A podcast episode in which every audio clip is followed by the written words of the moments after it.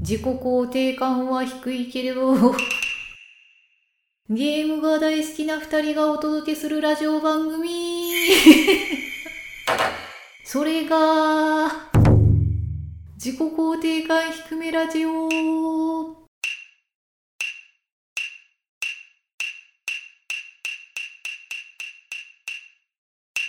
ダダンイソッチの自己肯定感低めラジ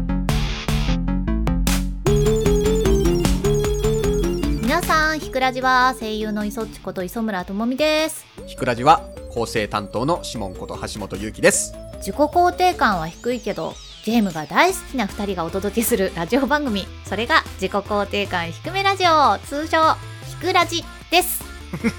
まだ慣れないですね、 これね。ええ、新たななんか歌い文句みたいな、ちょっとね、工場みたいな、ああ、詩吟のようなね。自己肯定感は低いけれど。あ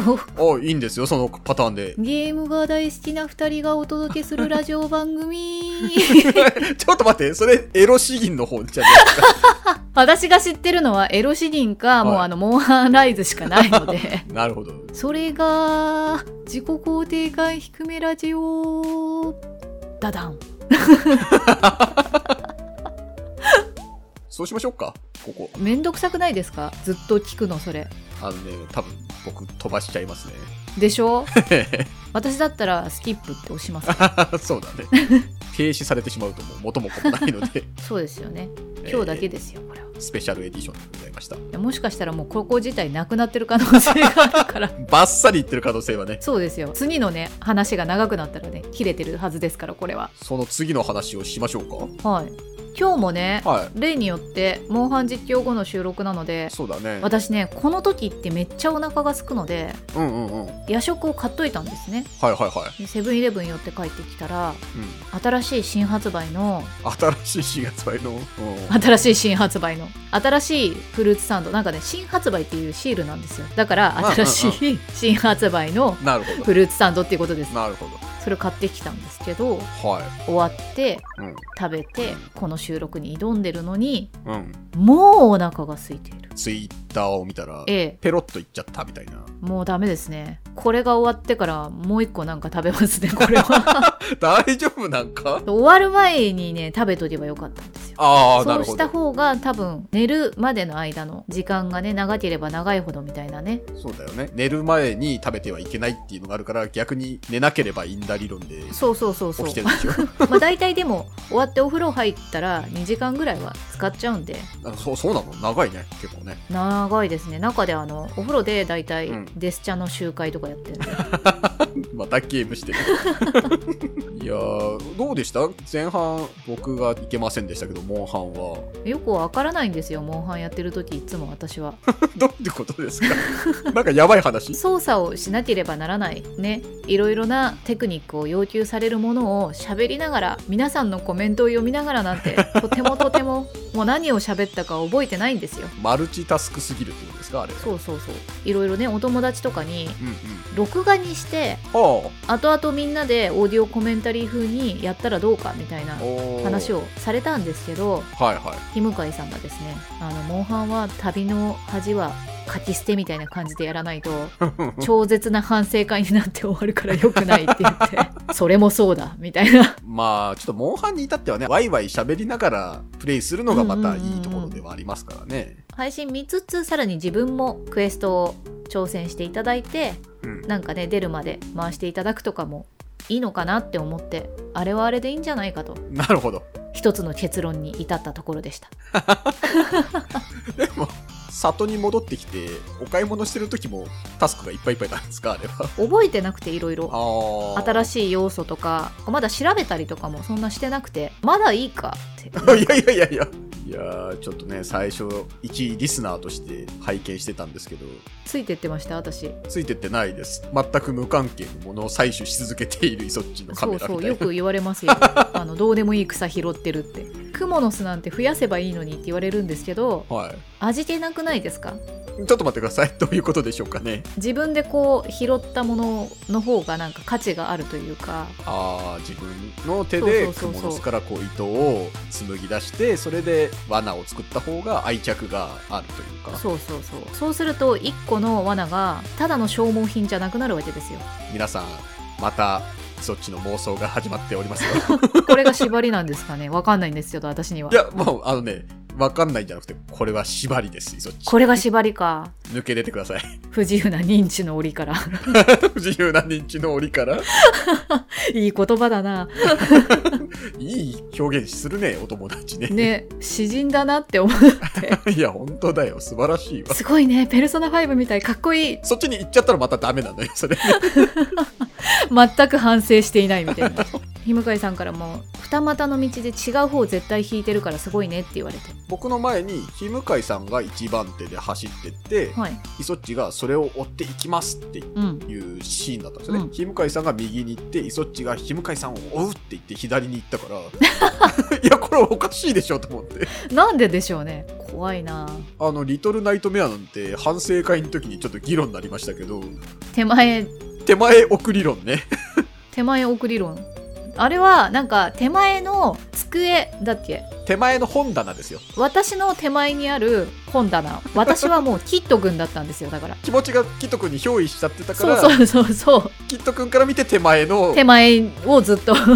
いやもう難しいわリトルナイトメアもしね見直してもらったら分かるんですけど 僕がずっと手前の左だよって言ってんだけどイソッチがどんどん奥の右に行くっていうシーンがあるんで い私はキットだからやいや いやいやそれはなんかまた別の縛りだなきっ と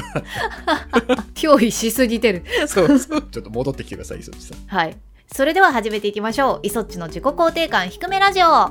を解放できません。この番組は我々自身の提供で YouTube、Spotify よりお送りしています。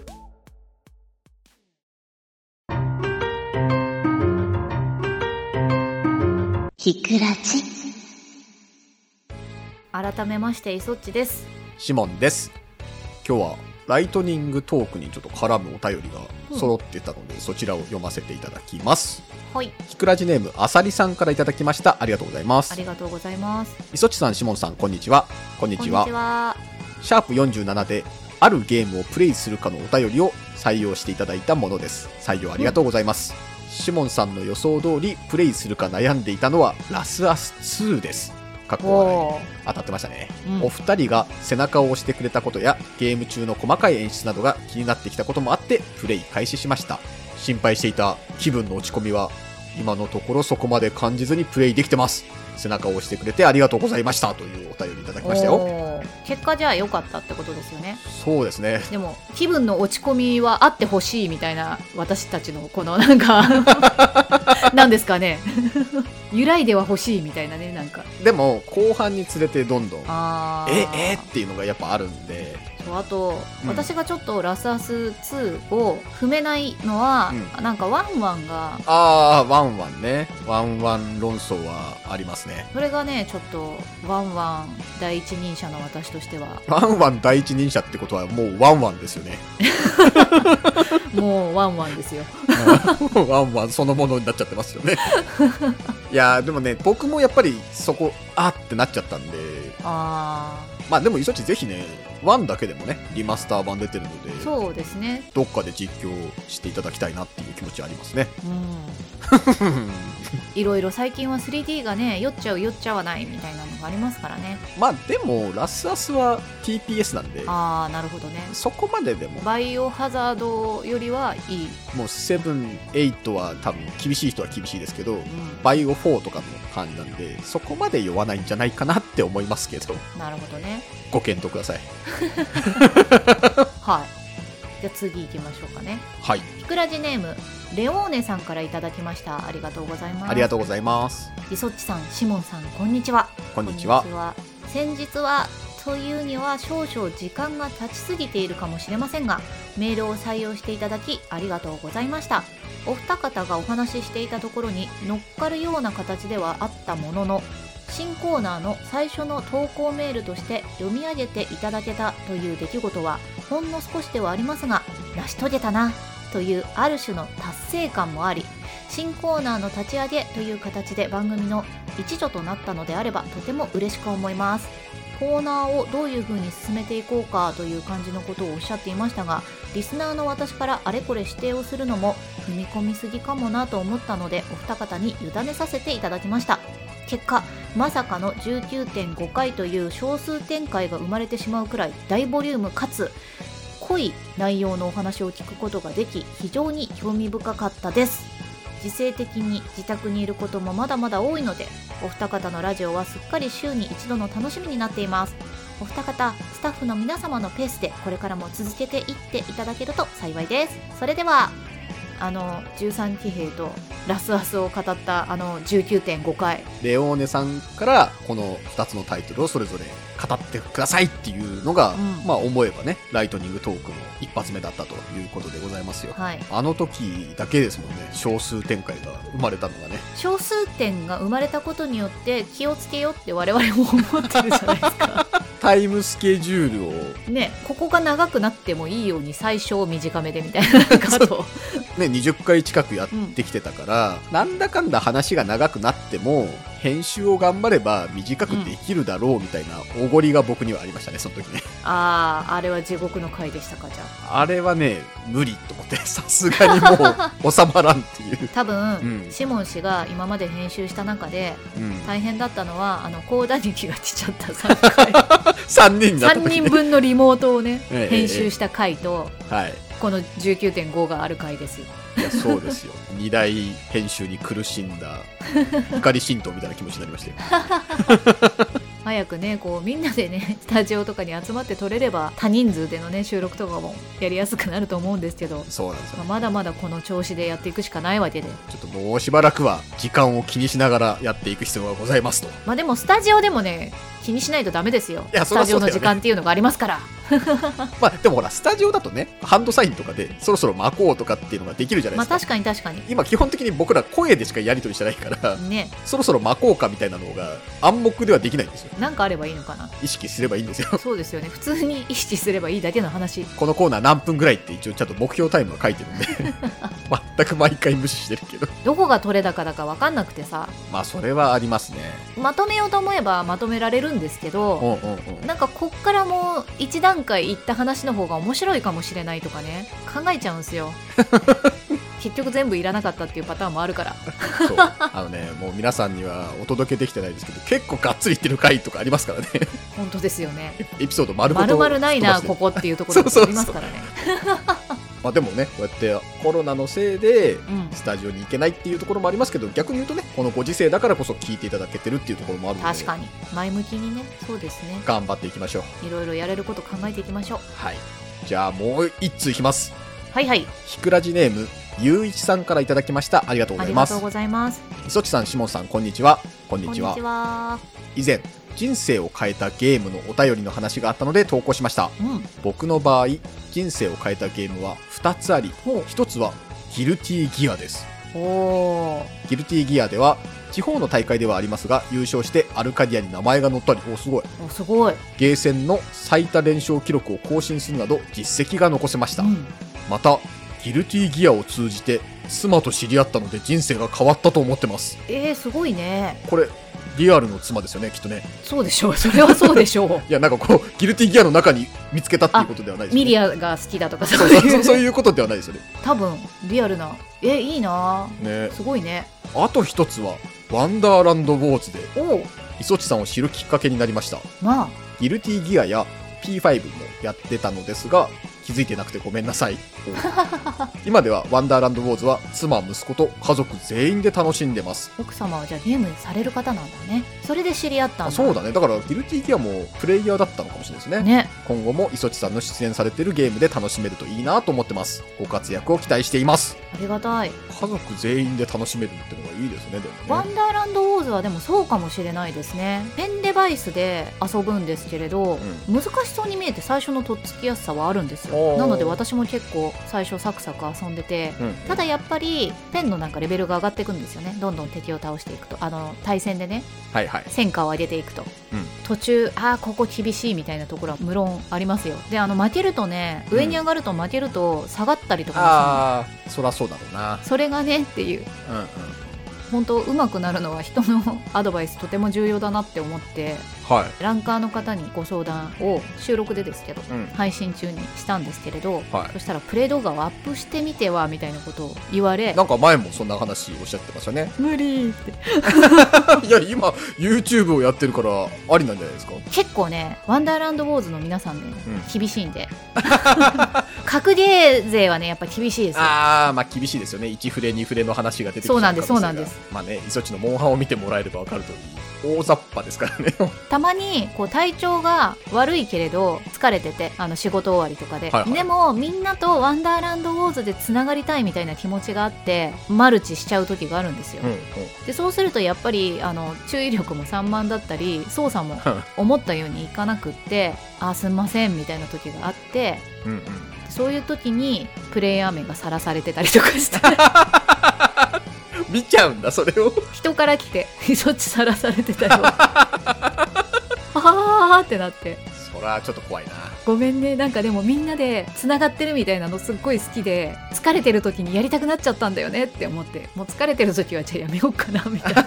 やいや、でもね、そうやってやっちゃうとね、どんどんやらなくなっちゃうか らそうねなんです。よねみんなに分かってほしいのはうん。戦果すごく良くても実はそんなにやってない人とかもいらっしゃるじゃないですか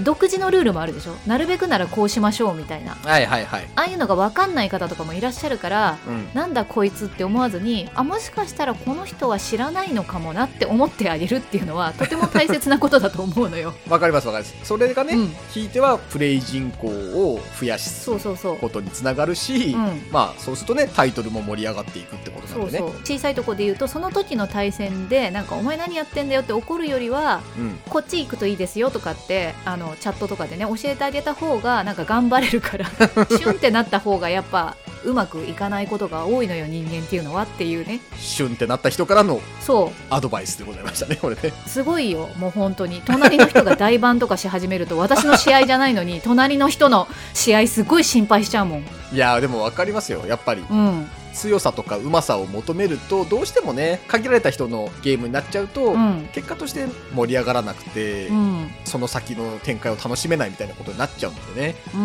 ん熱くなる時は熱くなってゲームが終わったらそこはなんかお互い助け合うみたいうなんそういう精神でゲームはしてほしいですねそうですな僕もデッドバイデイライトでよくあります。はい。お便りありがとうございました。それでは今週のコーナーに行きましょう。私の好きを聞いてエゴ爆発ライトニングトー毎回テーマに従ってイソッチとシモンが自分の好きなものについて熱く語りますひくらじリスナーの方からいただいたお題で、お互い3分程度を目安にライトニングにトークしましょう。では今日のお題を読みましょうほいひくらじネームクロさんからいただきましたありがとうございます。イソッチさんシモンさんひくらじはひくらじはひ。ライトニングトークのお題ですがお二人にとってこれを見るまでもしくはプレイするまで死ねないというような作品やゲームってありますか、僕にとってのそんな作品が「新仮面ライダー」です先日公開が発表されこの作品を見るまではどんなに自己肯定感が削られてもくじけない気がしていますお二人にもそんな自己肯定感を保つための希望みたいなものがあるのかなと思い提案してみました実際に公開や発売が決まっている作品ゲームでも願望でもいいのでお聞かせくださいなるほどじゃあリモートじゃんけんをやりますか。 ちょっとそろそろ一発で決めましょはいリモートじゃんけんじゃんう。うん。けん、剣チョキチョキ。ふう。じゃんけんけパパー。ほう。ーじゃんけんけんパーグー。お、お惜しかったじゃあ先にどうぞじゃあ9をください。それではシモンのこれを体験するまで死ねない作品お願いします考えたら結構あるなとは思ったんですけどもほう、セイントセイヤになりました。ああ、なるほど。僕が子供の頃から見てた、うん。ジャンプに連載されてたりとか、僕はアニメから入ったんですけど、うんうん。最近ね、結構、下手したら毎年とか2年おきぐらいに、なんかリメイクだったりとか CG 版の映画とか、うんうん。派生作品。女の子版とかあ、ね。そう、女の子版とかね、4人禁制じゃなかったのみたいな。 そうそうそう。あ の、鉄の仮面の落ちては一体みたいな。一体みたいな、それぐらいのなんか派生をしてるんですけど、うん僕が見たいのはやっぱりオリジナルなんですよね。ほうほうほうほ皆さんご存知かもしれないですけど、一旦こうテレビアニメが終わって、う。うん、で、原作があったけどアニメ化されなかったパートっていうのが、冥王編っていうのがあったんですよ。はいはいはいはい。これが、なんだろう。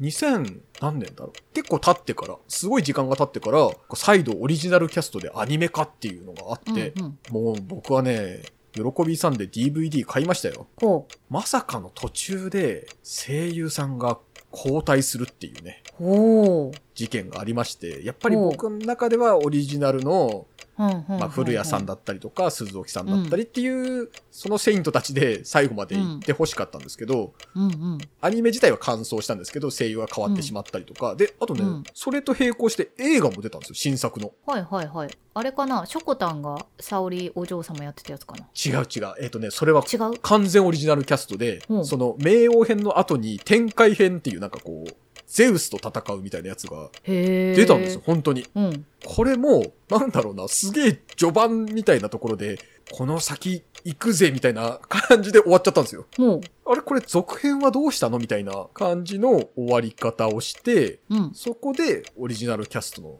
うん、うん。まあ元々のキャストさんの作品っていうのは止まっちゃったんですよね。うんうん、で、もうね、前もお話ししましたけど、鈴木さん、他界されてしまいましたし、もう、うまいこと今まで撮った音源で、なんとかいい感じに編集できないかなって思ったりもするんですけど、うんうんもうアニメのね、原作、あの、オリジナルキャスト版は見れないので、でも、車田先生が原作の漫画を、の続編を書いてるんです、実は。うんうん。でも、それも、なんか知らないけど、途中で止まっていて、あー、なんか、そういう運命なんですかね、なんかが。そうなんだよね。で、それ止まってる間になんか次のコラボ作品がどんどん出てきたりするけど、待ってくれと、うん僕はうん。原作の続編が読みたいんだっていうところを思っていて、でもうね、ちょっといろいろこんな展開だったかなって、やっぱ久しぶりの続編なんで思ったりすることもあるんですけど、まあ、やっぱり、あのファンとしては、うん。正当な続編の完結をずっと心待ちにしてるので、うんちょっとそれが完結するよりは先に死にたくはないなっていうことをあー思いまし。た。はい。なるほど。じゃあとりあえずは、車田先生の原作。そうですね。熊田先生には待ち最後まで書き切っていただきたいうん。という感じですね。なるほど。人気がすごく出てしまった作品で長寿のものってななんか絶対そういう風に一回止まる時ってないですか、なんなんでしょうねやっぱ大変なのかなずーっと連載を続けていくことが辛くなったりとか、なんかいろいろあるんでしょうねいろいろいやーそりゃそうでしょうねやっぱ期待がねどんどん膨らんでいくでしょうしねう、んその中で続編書いたりとか新作作ったりっていうのはまあ想像を絶するストレスなのかなって思いますけどあんな大変なことをやってくださってるんだなって思いながら漫画を読むことがある考えてますねオーディションを受ける時の資料として買ったりとかもするけれどはいはいはい役のことを考えていると、うん書いてる方のことも考え始めちゃってどういう気持ちでこのセリフ書かれたんだろうとかはいはいはキャいラクターがどうして思ったんだろうの前に若干メタなところを考えてしまうそうなんだよねなんかちょっとプロファイリングになっちゃってるじゃあじゃあじゃあ行きましょうよ次なる取れ高、準備はよろしいですか はいイソッチのこれを体験するまで死ねない作品ですどうぞえっともう実はうんもうその作品は発売されてしまってあら無印の「ペルソナ5」なんですよはい。発売の前からうん。番組で応援をするっていう立場だったじゃないですか、そうですね。で最初にお話しいただいた時にこれ「ペルソナマガジン」をうん読んでらっしゃる方は知ってるお話だと思うんですけどこのお話は私お断りさせていただいててほう。 「ペルソナのバラエティ番組を作りたいんです」っていうお話をいただいた時に「いや私では役不足ですので」っていうことで あ、出た。あのお断りさせていただいたんですよ。うん。そしたらいやまあそう言わずにもしやれるとしたら相方誰がいいですかみたいなお話が来てうはーん梶田くんですかねみたいなことをその時い。へえ。お返しはしてたんですよなるほどそしたらなんか後日うんそのアトラスさんと梶田君と私でなんかご飯を食べる機会があってはいこの間の話なんです がおーすごいなダメですかと今までのそういう番組ってどうしてもやっぱりあの主役のね方がうんうんラジオとか多いと思うんですけど、うんうんうんうん主役ヒロインとかがこう2人でラジオやって終わったらなんかもうそのキャラクターの声優さんを追ううんみたいな感じのなるほこど、とが多いと思うんですけどうん、作品を愛する人が残ってほしい番組っていうのはファンの人が作ってくれないとダメだと思うんですみたいな話をされたんですうよんその時。なるほど、であなるほど納得をしたんですけどうんじゃあこのお話ってなんかねまとまりそうな感じになった時に、うん、いややはり私では おおまたもう一回断る役不足なのでおう見る方が納得しないと思うんでというお話をもう一回させていただきうんその時梶田君がうん「いやいや待ってください磯っちさんこれは面白いですよやりましょうよ」って言ってくれたの。えー、そうなんだうん、アトラスの人もちょっとやけくそ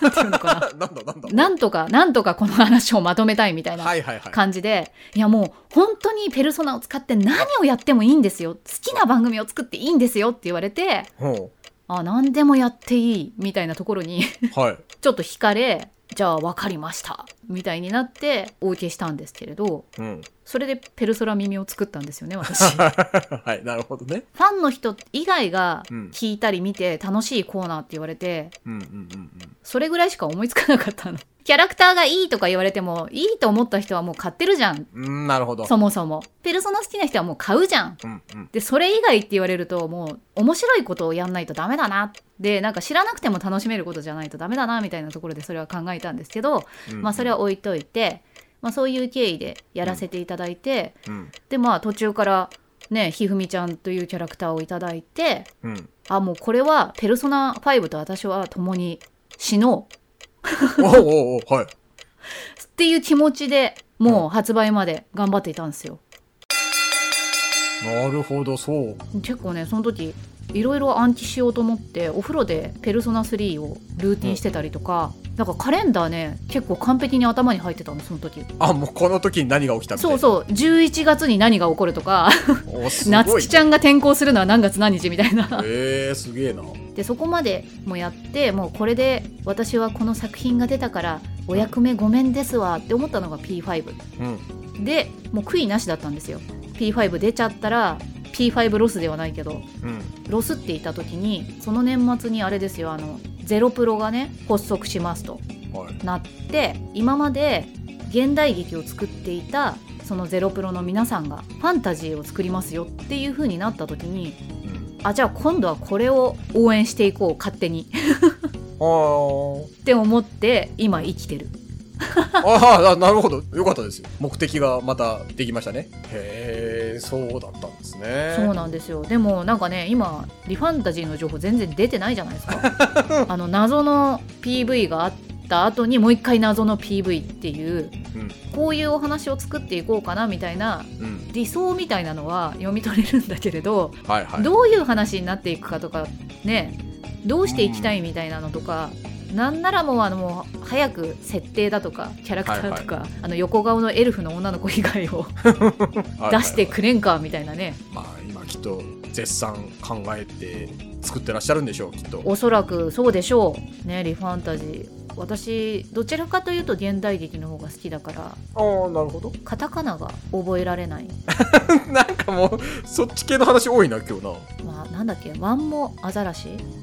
和ンアザラシですワモンアザラシですかはあれをい、うんワンモアアザラシだと思ってたぐらいなんでもう一匹その一匹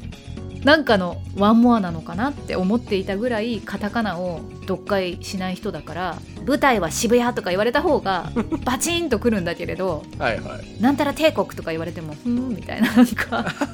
人だからああなるほどねそういうね今までバシンと来てて私のもう思春期を全て持ってった作品を作った方々がそのふーんっていう舞台でなるほどういう作品を作ってくれるのかっていうのだけで私は今生きているどなるほどいい作品だといいなふーんってなったらどうしよこれううん熱烈な応援でありええプレッシャーであるとそうでしょうねあの P5 の時も言われました こうこうこうこうでこういう感じでこういう感じでこうなったりとかしないんですかみたいなうんうん熱弁するとたまになんか磯っちさんのペルソナ愛がすごすぎて時に暴力みたいないや、それはわかるわ。言われたの受け止めきれない そうなんですよねだからこれはアトラスの人は聞かないでくださいそんなラジオ撮らないでください。 困ります。どうしようこれなんかガタガタガタガタガタって聞きながら やばい急になんかトーンダウンしたら困っちゃいますからね。大丈夫だと思いますファンたちちょっと苦手だなとか離れてた人がうん、面白いって思ってもらえる作品を作るってもう豪語されてたんでなるほど。 「リファンタジー」ということでタイトルすらわからんがはい。期待してます以上エゴ爆発ライトニングトークでしたひくらエンディングです僕一つだけイソッチにお伝えしたいことがあるんですけど、何でしょうかアザラシマニアとしては、和モンアザラシですけど、あれ、輪っかの模様のアザラシなんで、和門そう、和の門紋章なるほどねアザラシなんですよ。確かね、英語だと、リングドシールっていう、へえ体にね、古銭、古いお金みたいな模様がついてるんですよ、和モンアザラシって。そこからついているアザラシなので、カタカナと捉えず、漢字で捉えてくれてもいいんだよっていう。反論させていただくと私がその和門アザラシを見たのは、うん。赤ちゃんの和門アザラシだったんですよはいはいはい。でワモンアザラシの赤ちゃんが初めて水に入ったら水を吸い込んじゃって危ない危ないっていう可愛らしいうん。動画で、はい。モンなんてないじゃないですか白いじゃないですかいや、あなの、のでワンモアアザラ シいや、それおかしいよね、和あモンのは。練習をさせたらすぐ泳げる水になれましたよっていうことだったからなるほど、なるほど。アザラシのそう種類とかじゃなくてワンモアアザラシっていう応援みたいなことを最初に書いてあるんだと思ってたのじゃあもう、あれですね。ちゃんと読んでくださいとしか。はい今日覚えて帰ってくれれば、僕は満足 です。私でも犬の種類はちゃんと言えるんだよな横文字なのにあ、そうなのうんアザラシもお願いしますよ。ちょっと増やしていくよなアザラシ、ほら、赤ちゃんすごい可愛いから、アザラシすごい可愛い赤ちゃんね最初目が黒々としているじゃないそうなのよ。少女漫画のキャラクターのように、あの時がすごいよねやっぱ凄まじい可愛さですよ。あと鼻が蓋になるっていうかピスピスってなるそうそあう。そこも可愛いこれやっぱ上級者になってくると、大人になって、うんちょっと丸々っとしてる、あわかるわポテっとしたあのフォルムがまた可愛いわわ。かるわかるテプテプテプテプテプそうそうそうそうそうそうお音するじゃないいですかあれもいい音してるもんねだから、ぜひね、イソチではアザラシ詳しくなっていただきたい。わかった和モンアザラシ今日覚えたマモンアザラシがね、僕の中では多分一番可愛いアザラシだと思ってまほーじゃあみんなもこれで覚えたはずですからす。お願いいたします。番組各コーナーでは皆さんのお便りを募集していますひくらじの公式サイトか公式アプリからお気軽に投稿お願いします募集しているテーマは、質問、感想、自己肯定感、ひくひくエピソードなど自由にお送りください、ふつおた。チャレンジしてほしいことやアプリのアップデート要望など、ひくラジを広げる投稿をお待ちしています。自己肯定感向上ミッション。我々に熱くプレゼンしてほしいお題を募集。エゴ爆発、ライトニングトーク。あの作品を探せ。捜査情報と案件依頼。どちらでも OK。思い出公開捜査。そして、ひくらじ1周年企画ゆらぎゼロを目指せイソッチを正しく導く素敵なクイズここまだカッコ借りだのお便りを募集中最大5択の選択式のクイズとその答え難易度がちょうどよくって私が答えを知った時にとってもすっきりする